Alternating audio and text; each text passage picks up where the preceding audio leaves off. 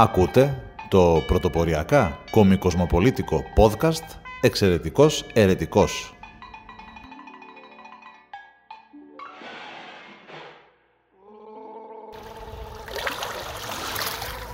Από το καραμπουρνάκι Θεσσαλονίκης για κάθε μπαρμπουνάκι Ιωνίου, Αιγαίου, πασών, πελάγων, λιμνών, ποταμών και ωκεανών.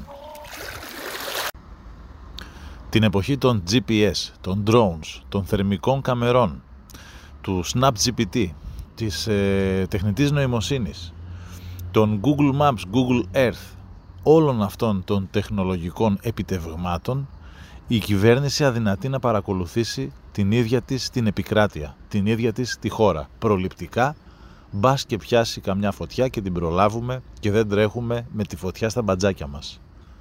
Μόνο τον Ανδρουλάκη μπορούσε να παρακολουθεί. Την ίδια τη χώρα δεν μπορεί. Δεύτερη ιστορία. Πρόσφατα μου κλέψανε τις πινακίδες από το αυτοκίνητο και μπήκα στη διαδικασία να τις ανανεώσω, δηλαδή να βγάλω καινούριες. Πέρα από το γεγονός ότι πλήρωσα 30 ευρώ για κάτι το οποίο δεν ευθυνόμουν, δηλαδή για μια αβελτηρία της ίδιας της κυβέρνησης, η οποία, του κράτους μάλλον γέννη, το οποίο δεν μπορεί να διαφυλάξει τους πολίτες, άρα πλήρωσα 30 ευρώ πρόστιμο ουσιαστικά για κάτι το οποίο δεν ευθυνόμουν, για να γίνω μπαλάκι του πινκ-πονκ μεταξύ ΚΕΠ, αστυνομικού τμήματος, διεύθυνσης μεταφορών και ξανά μανά το ίδιο από την ανάποδη σειρά. Ένα κράτος που θέλει 2 μήνες για να εκδώσει νέες πινακίδες είναι στατιστικά απίθανο να μπορεί να σβήσει τις φωτιές που το κατακαίουν εγκαίρως, και αυτό θα συζητήσουμε στο νέο μας podcast. Επιτέλους, ο αγαπημένος Αύγουστος έφτασε, περίοδος διακοπών για την πλειοψηφία των Ελλήνων. Τα τζιτζίκια τζιτζικίζουν, τα φύλλα θροίζουν ή θροίζουν λιγότερο, και τι πιο ενδιαφέρον από μια πολιτική ανάλυση αυγουστιάτικη. Το θέμα των ημερών και της εποχής γενικά ήταν οι πυρκαγιές για μια ακόμα φορά, όπου δυστυχώς αυτή τη φορά, πέρα από το περίπου 500,000 στρέμματα που κάηκαν δασικής έκτασης, η φωτιά τα τελευταία χρόνια αφορά και κατοικημένες περιοχές, και το κυρίαρχο αυτή τη φορά, το πρωτοφανές μάλλον, ήταν ότι κάηκε μέχρι και μία αποθήκη πυρομαχικών της πολεμικής μας αεροπορίας στη Νέα Αγχίαλο Μαγνησίας, κοντά στο Βόλο. Αυτό που συμβαίνει είναι πραγματικά καινοφανές, είναι πραγματικά κάτι το οποίο είναι ασύλληπτο, θα έλεγα. Δηλαδή, το να καεί μια αποθήκη με πολεμικό υλικό είναι κάτι το οποίο δεν μπορεί να το διανοηθεί κανείς. Όπως είπα προηγουμένως, το ότι καίγονται κατοικημένες περιοχές πολλοί το αποδίδουν στο ότι δόθηκε η αρμοδιότητα από τις δασικές υπηρεσίες, που ανήκε μέχρι περίπου το 1998 επί κυβέρνησης Σιμίτη και επί Υπουργείας Γεωργικής Ανάπτυξης ή Αγροτικής Ανάπτυξης ή όπως λεγόταν τότε, πάντως επί Υπουργείας Τζουμάκα, στον οποίο θα αναφερθούμε αργότερα, δόθηκε η αρμοδιότητα της πυρόσβεσης από τις δασικές υπηρεσίες στην πυροσβεστική υπηρεσία, με αποτέλεσμα οι πυροσβέστες να καλούνται κάθε φορά να κατασβέσουν μία φωτιά σε ένα καινούριο για αυτούς πεδίο, διότι η κάθε αρμόδια δασική υπηρεσία προφανώς ήξερε το ανάγλυφο και τις ιδιαιτερότητες της κάθε περιοχής. Η πυροσβεστική υπηρεσία, που είναι μια ενιαία πανελλήνια υπηρεσία, προφανώς δεν γνωρίζει τις ιδιαιτερότητες της κάθε περιοχής και έτσι καλείται κάθε φορά να δράσει σε ένα καινούργιο πεδίο με τις όποιες καινούργιες προκλήσεις έχει αυτό.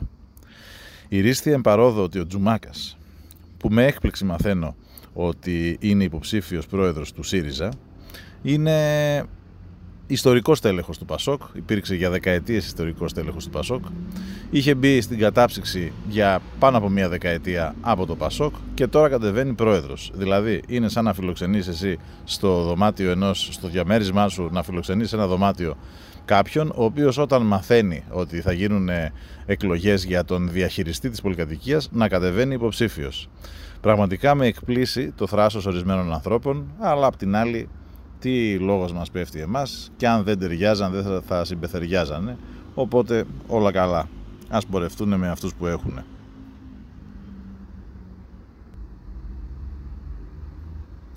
Επίσης, με αφορμή τις φωτιές, να σχολιάσουμε έναν μύθο που κυκλοφορεί ευρέως, ότι τα συμφέροντα καίνε τα δάση για να φυτέψουν ανεμογεννήτριες.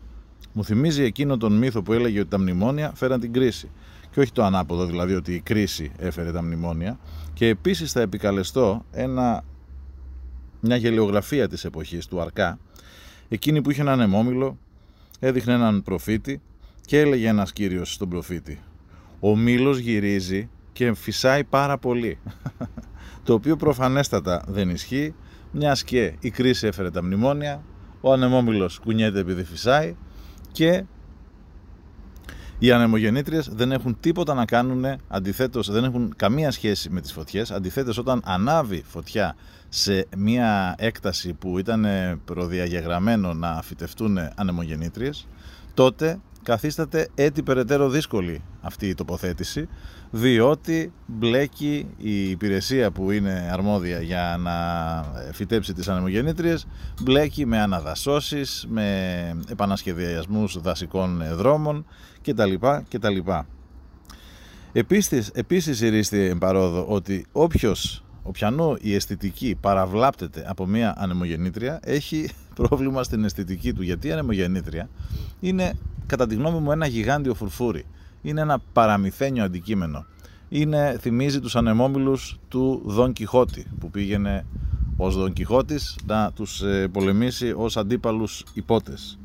Είναι κάτι το οποίο εμένα προσωπικά μου αρέσει πάρα πολύ και πέρα από το αισθητικό του ζητήματος, προφανώς δεν τοποθετούμε ανεμογεννήτριες κατά σειρά σε δεκάδες κορυφογραμμές για να ικανοποιούνται αισθητικά τα δικά μου και τα μάτια όποιον τους αρέσουν οι ανεμογεννήτριες. Προφανώς το ζητούμενο είναι η ενεργειακή αναβάθμιση, η ενεργειακή απεξάρτηση της χώρας από απρόβλεπτους παράγοντες, όπως είναι το αραβικό πετρέλαιο, το ρωσικό φυσικό αέριο και, εν πάση περιπτώσει, αναβάθμιση λέγοντας ότι καθιστάμεθα αυτόνομοι ενεργειακά, αφενός μεν, και αφετέρου γινόμαστε και πιο πράσινοι, με την έννοια ότι όλες αυτές οι μορφές ενέργειας, η ηλιακή συγκεκριμένα και η αιωλική, είναι ανανεώσιμες, δεν έχουν κανένα αποτύπωμα στο περιβάλλον και συνεπώς είναι ό,τι καλύτερο μπορούμε να κάνουμε σαν έθνος. Εν ολίγης, ζήτω οι ανεμογεννήτριες και καμία σχέση οι ανεμογεννήτριες με τις καμένες εκτάσεις. Και για να γυρίσουμε στην ουσία των πυρκαγιών και συγκεκριμένα στο ότι κάει και μία πυρηταποθήκη της πολεμικής αεροπορίας, χωρίς να υπάρξει μία παραίτηση παρά μόνο μία αποπομπή του πτέραρχου, του διοικητή της εν λόγω μοίρας που φιλούσε αυτά τα πυρομαχικά. Αυτό είναι κάτι πραγματικά εντυπωσιακό. Θα μου πεις, ο Δένδιας φταίει, ο οποίος ανέλαβε μόλις πριν από ένα μήνα μετά τις εκλογές υπουργός Εθνικής Άμυνας? Σίγουρα δεν φταίω εγώ. Σίγουρα δεν φταίει η πλειοψηφία των Ελλήνων πολιτών.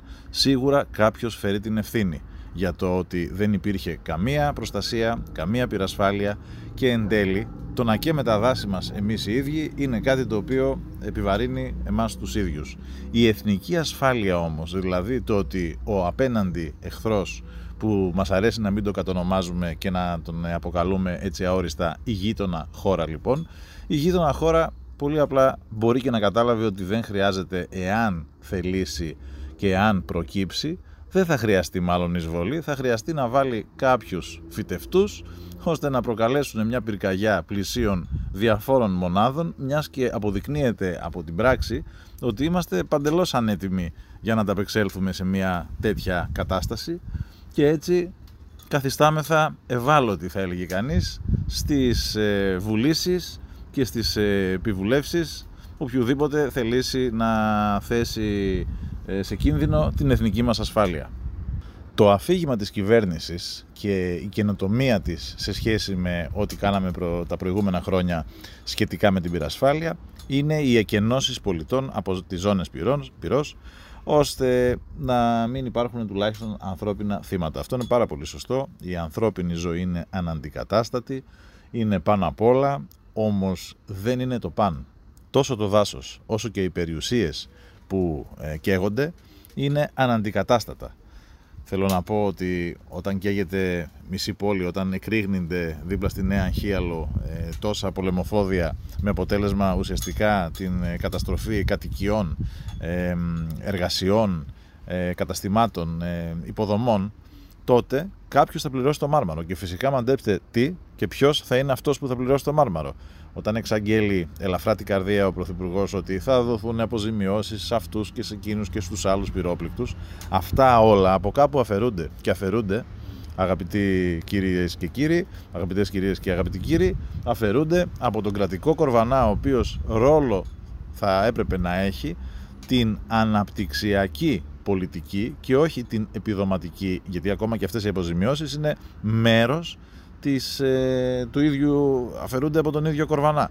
Συνεπώς, αντί να λειτουργεί αναπτυξιακά το ελληνικό κράτος, αντί να λειτουργεί προληπτικά σε ό,τι αφορά τις φυσικές καταστροφές και εμπροκειμένου τις φωτιές, ώστε να μην έχουμε τόσο μεγάλο αντίκτυπο οικονομικό κατά κύριο λόγο, αλλά και περιβαλλοντικό, κάθεται και παρακολουθεί αν και πότε θα μπει φωτιά και μετά επικαλείται την κλιματική αλλαγή, που είναι ένα άλοθη βολικό τόσο για κάποιους λίγο πολύ ψεκασμένους, όσο όμως και για κάποιους οι οποίοι επωφελούνται της κλιματικής αλλαγής, που πράγματι υπάρχει, αλλά αυτό είναι θέμα μιας άλλης, ίσως ενός άλλου podcast, μιας άλλης εκπομπής, κατά πόσο ευσταθεί ο βαθμός στον οποίο επικαλούμαστε την κλιματική αλλαγή, ώστε να καλύψουμε δικές μας παραλήψεις και αβελτηρίες, όχι ημών προσωπικά, όσο των κρατούντων και των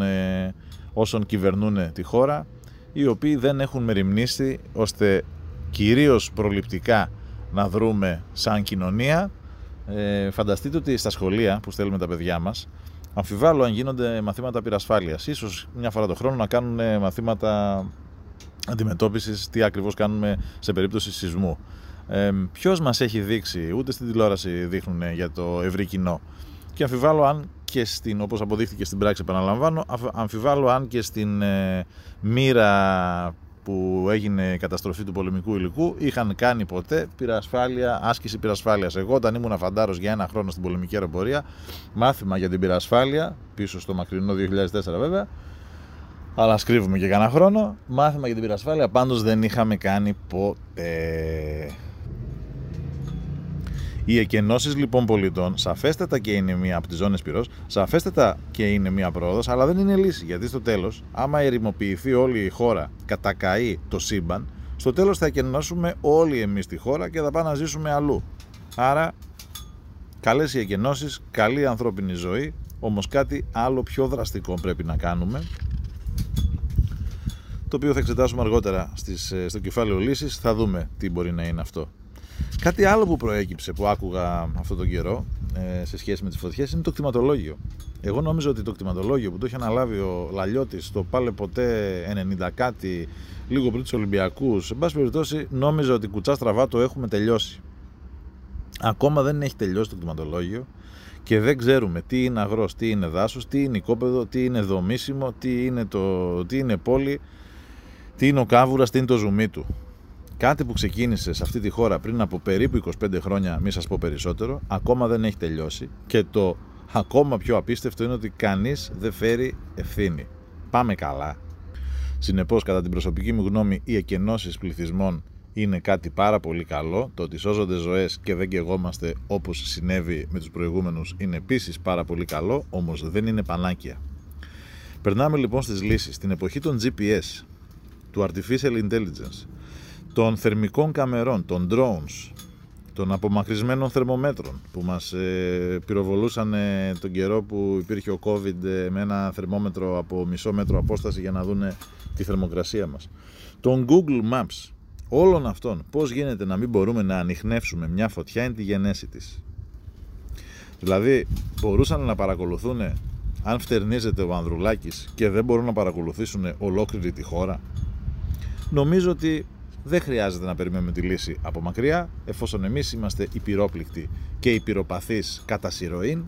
Θα πρέπει εμείς, ο Πιερακάκης που τόσο πολύ τον επικαλούνται σε σχέση με τον ψηφιακό μετασχηματισμό της χώρας, θα πρέπει λοιπόν να επιληφθούν οι αρμόδιοι φορείς και να επιστρατεύσουν ό,τι πιο προηγμένο τεχνολογικά, προκειμένου μία φωτιά που όλοι οι ειδικοί λένε ότι Τα πρώτα 5 λεπτά είναι αντιμετωπίσιμη και τα πρώτα 15 ίσως είναι πολύ κρίσιμο, όχι ίσως, είναι σίγουρα το πολύ κρίσιμο διάστημα προκειμένου να την πετύχεις εν τη γενέση και να τη σβήσεις. Θα πρέπει λοιπόν όλα αυτά που προανέφερα, οι θερμικές κάμερες, τα GPS, τα drones, θα μπορούσαμε να έχουμε drones σε περιπολία, θα μπορούσαν τα καναντέρ, τα όποια καναντέρ έχουμε ή ό,τι μέσω πυρασφάλειας έχουμε, να εκτελεί περιπολίες στις επίφοβες περιοχές, ειδικά τις μέρες που φοβόμαστε ότι η άπνη, μάλλον η ισχυρή άνεμη σε συνδυασμό με τις υψηλές θερμοκρασίες ίσως προκαλέσουν μια φωτιά. Θα μου πεις, αυτό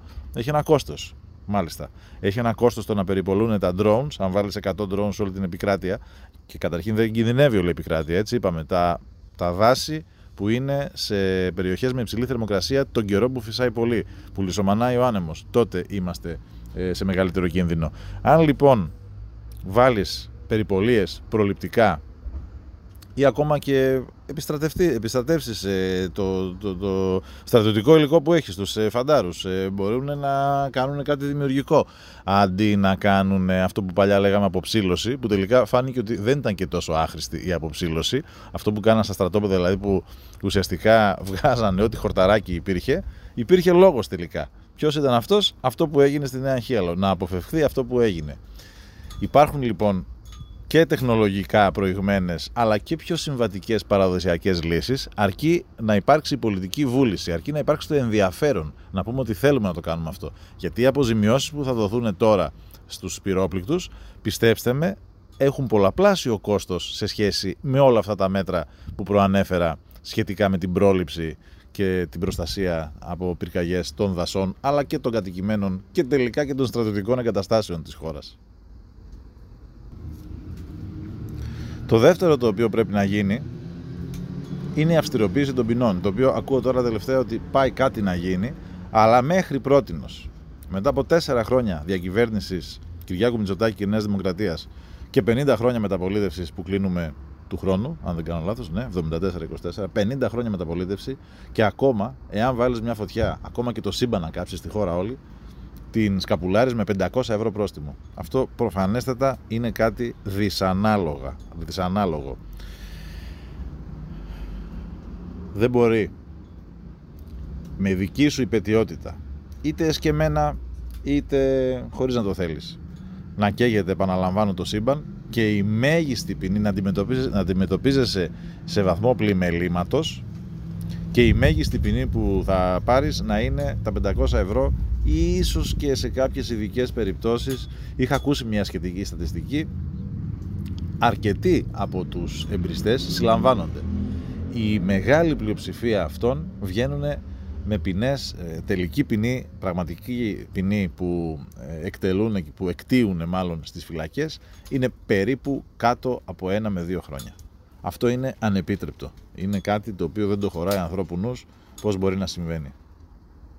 Συνεπώς, η αυστηροποίηση των ποινών, είτε των εμπριστών κατά συρροή και των ηθελημένων, είτε των κατά λάθος εμπριστών, θα πρέπει να είναι κάτι το οποίο θα πρέπει να επιληφθούμε, όπως επίσης και η κοινωνική εργασία. Δηλαδή, με δική σου υπαιτιότητα κάει και μια έκταση, θα αναλάβεις όσο ζεις να φροντίζεις με αντιπλημμυρικά έργα, θα εκτελείς κοινωνική εργασία, θα εκτελείς αντιπλημμυρικά έργα, θα δεντροφυτεύεις και γενικά θα προσπαθήσεις στο μάταιο τούτο κόσμο και στη σύντομη αυτή ζωή που μας έλαχε, θα προσπαθήσεις και εσύ, θα σε κάνω εγώ ως κράτος να προσπαθήσεις να βάλεις ένα λιθαράκι, να ξαναγυρίσει το περιβάλλον και οι όποιες εκτάσεις κάηκαν στην πρώτερη κατάσταση πριν εσύ κάνεις την... Καταλαβαίνετε ποια λέξη θέλω να πω, που τελειώνεις οικία σου, θέλοντας να κάψεις χόρτα μια μέρα που δεν έπρεπε ή δεν ξέρω τι ακριβώς ήθελες να κάψεις, να βάλεις μπάρμπεκιου, ή ακόμα περισσότερο εάν ήταν από πρόθεση και συνεπώς δεν έχεις κανένα λόγο να ζεις όσο η καμένη έκταση παραμένει καμένη. Θα τη δεντροφυτεύσεις μέχρι να γίνει όσο το δυνατόν πλησιέστερα, πιο όμοια με αυτό που προϋπήρχε πριν εσύ αναλάβεις δράση.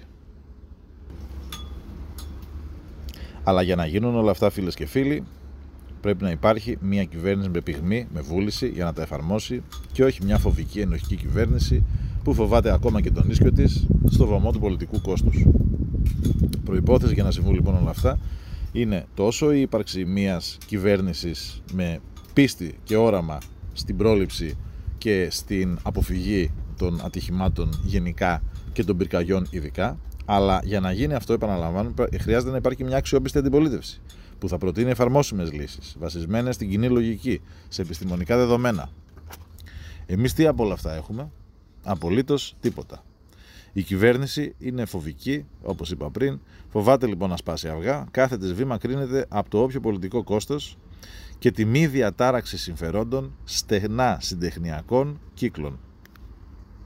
Η ιδέα αντιπολίτευση βρίσκεται αλλού για αλλού, είτε έχει κολλήσει αιμονικά στη Ρωσική Επανάσταση, βλέπει Κουκουέ, είτε στην Αγία Γραφή, βλέπει Νίκη, είτε στα ένδοξα χρόνια του Ανδρέα, βλέπει και ΣΥΡΙΖΑ και ΠΑΣΟΚ μαζί, είτε περιμένει τη σωτηρία από το ξανθό γένος που ήδη λοξοδρομεί και αληθορίζει προς Κωνσταντινούπολη μεριά, αλλά πέρα βρέχει για τους βελαζοπουλικούς, είτε πιστεύει ότι ο Μπαμπαστρούμφ, δηλαδή ο Μπίμπιλας που έκανε τη φωνή του Μπαμπαστρούμφ στα στρουμφάκια πριν από 30 χρόνια που τα βλέπα και εγώ, κατά τους βουλευτές του Ζωικού Βασιλείου λοιπόν, ο Μπαμπαστρούμφ είναι η λύση.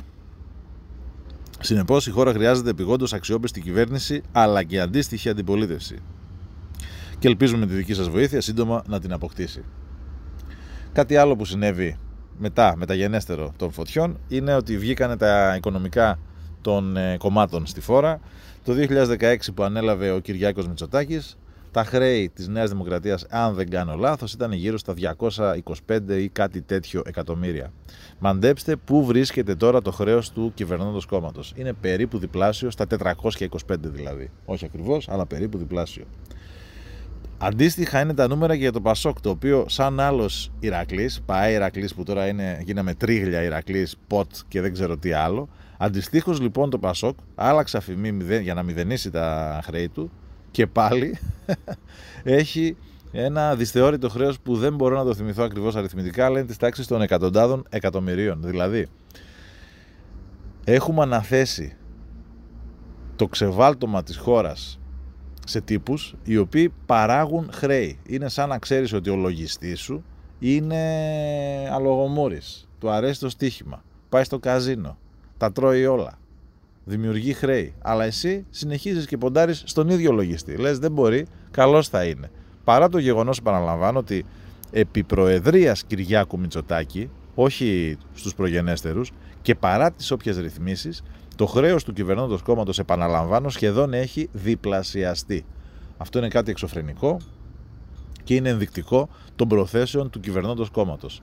Το οποίο κυβερνών κόμμα μπορεί σε επίπεδο εξαγγελιών να είναι φιλοαναπτυξιακό και να θέλει επενδύσεις, αλλά η αναβάθμιση που ένας ίσονος σημασίας οίκος μας έκανε, ένας Ιαπωνέζικος οίκος, προανήγγειλε την αναβάθμιση της ελληνικής οικονομίας. Και πού το βάσισε αυτό, το οποίο θα γίνει αργά ή γρήγορα και από τους τέσσερις κύριους οίκους αξιολόγησης, θα αναβαθμιστούμε σε επενδυτική βαθμίδα. Όμως αυτό βασίζεται στην αύξηση της κατανάλωσης, στην αύξηση του τουρισμού και στα έσοδα που προκύπτουν από τον τουρισμό. Μια μεγάλη χώρα σαν την Ελλάδα, σε σχέση με τις γειτονικές μας τουλάχιστον στα Βαλκάνια, οι μεγάλες χώρες λοιπόν, ή μεσαίου μεγέθους, εν πάση περιπτώσει, αν δεν μας αρέσει το μεγάλο, η μεγάλη χώρα, δεν μπορούν να βασίσουν την ανάπτυξη. Η πραγματική ανάπτυξη από τον τουρισμό δεν μπορεί να έρθει. Ο τουρισμός μπορεί να συνδράμει μέχρι ένα 10% του ΑΕΠ στην ανάπτυξη. Συνεπώς, δεν μπορεί να είναι η ατμομηχανή της ελληνικής οικονομίας ο τουρισμός και μόνο,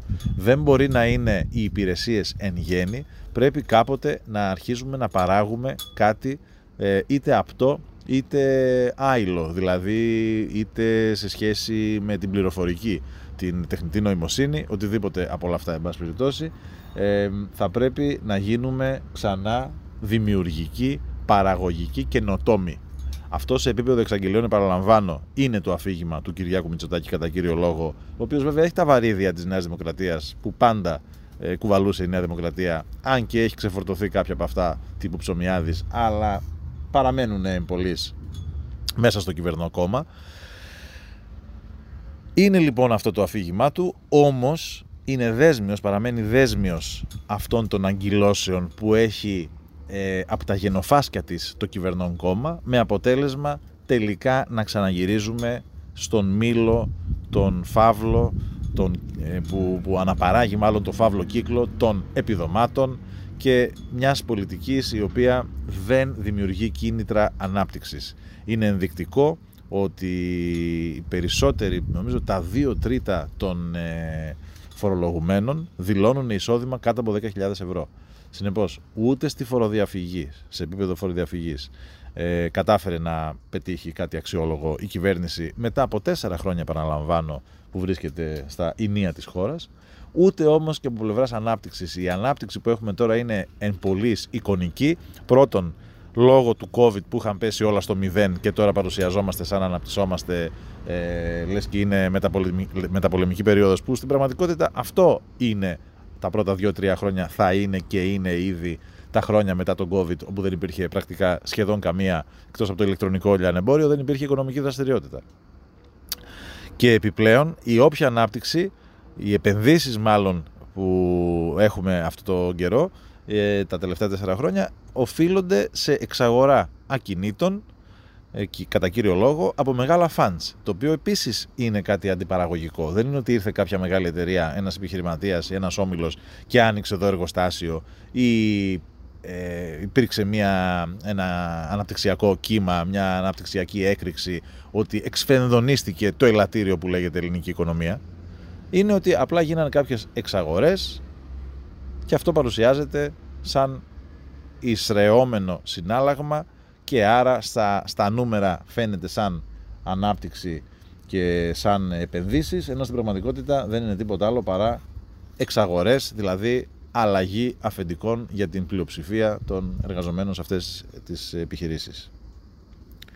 Όπως είπα πριν, λοιπόν, φίλες και φίλοι, χρειαζόμαστε επιγόντως ένα χαστούκι που θα μας ξεκολλήσει από το βάλτο που βρισκόμαστε, των επιδομάτων, του χαϊδέματος αυτιών, των συντεχνιών, των συμφερόντων. Πρόσφατα είχα μια ιστορία. Μου κλέψαν τις πινακίδες στο αμάξι. Για να βγάλω νέες πινακίδες έφτιασα αίμα.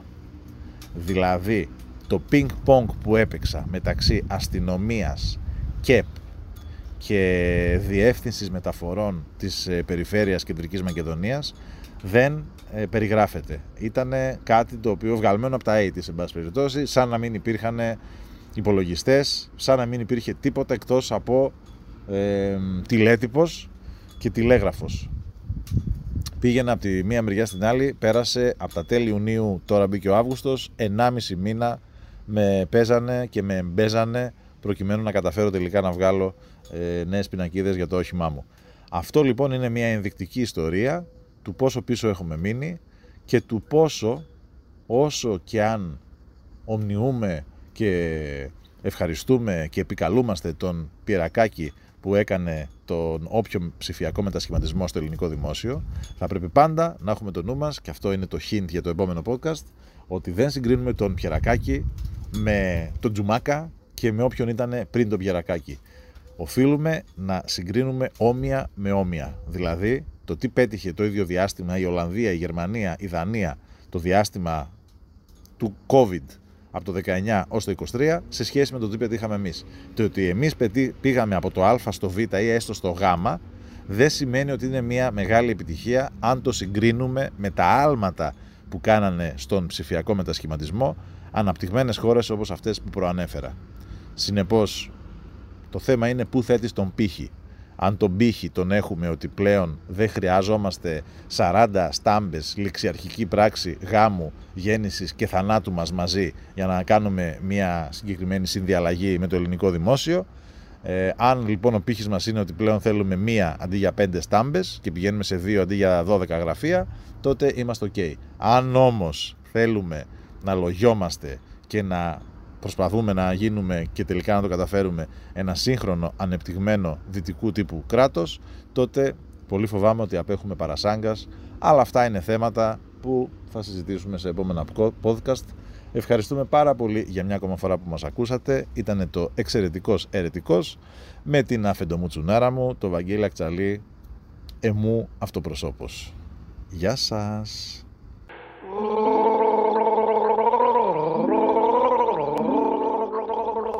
Ήταν το podcast «Εξαιρετικός Ερετικός».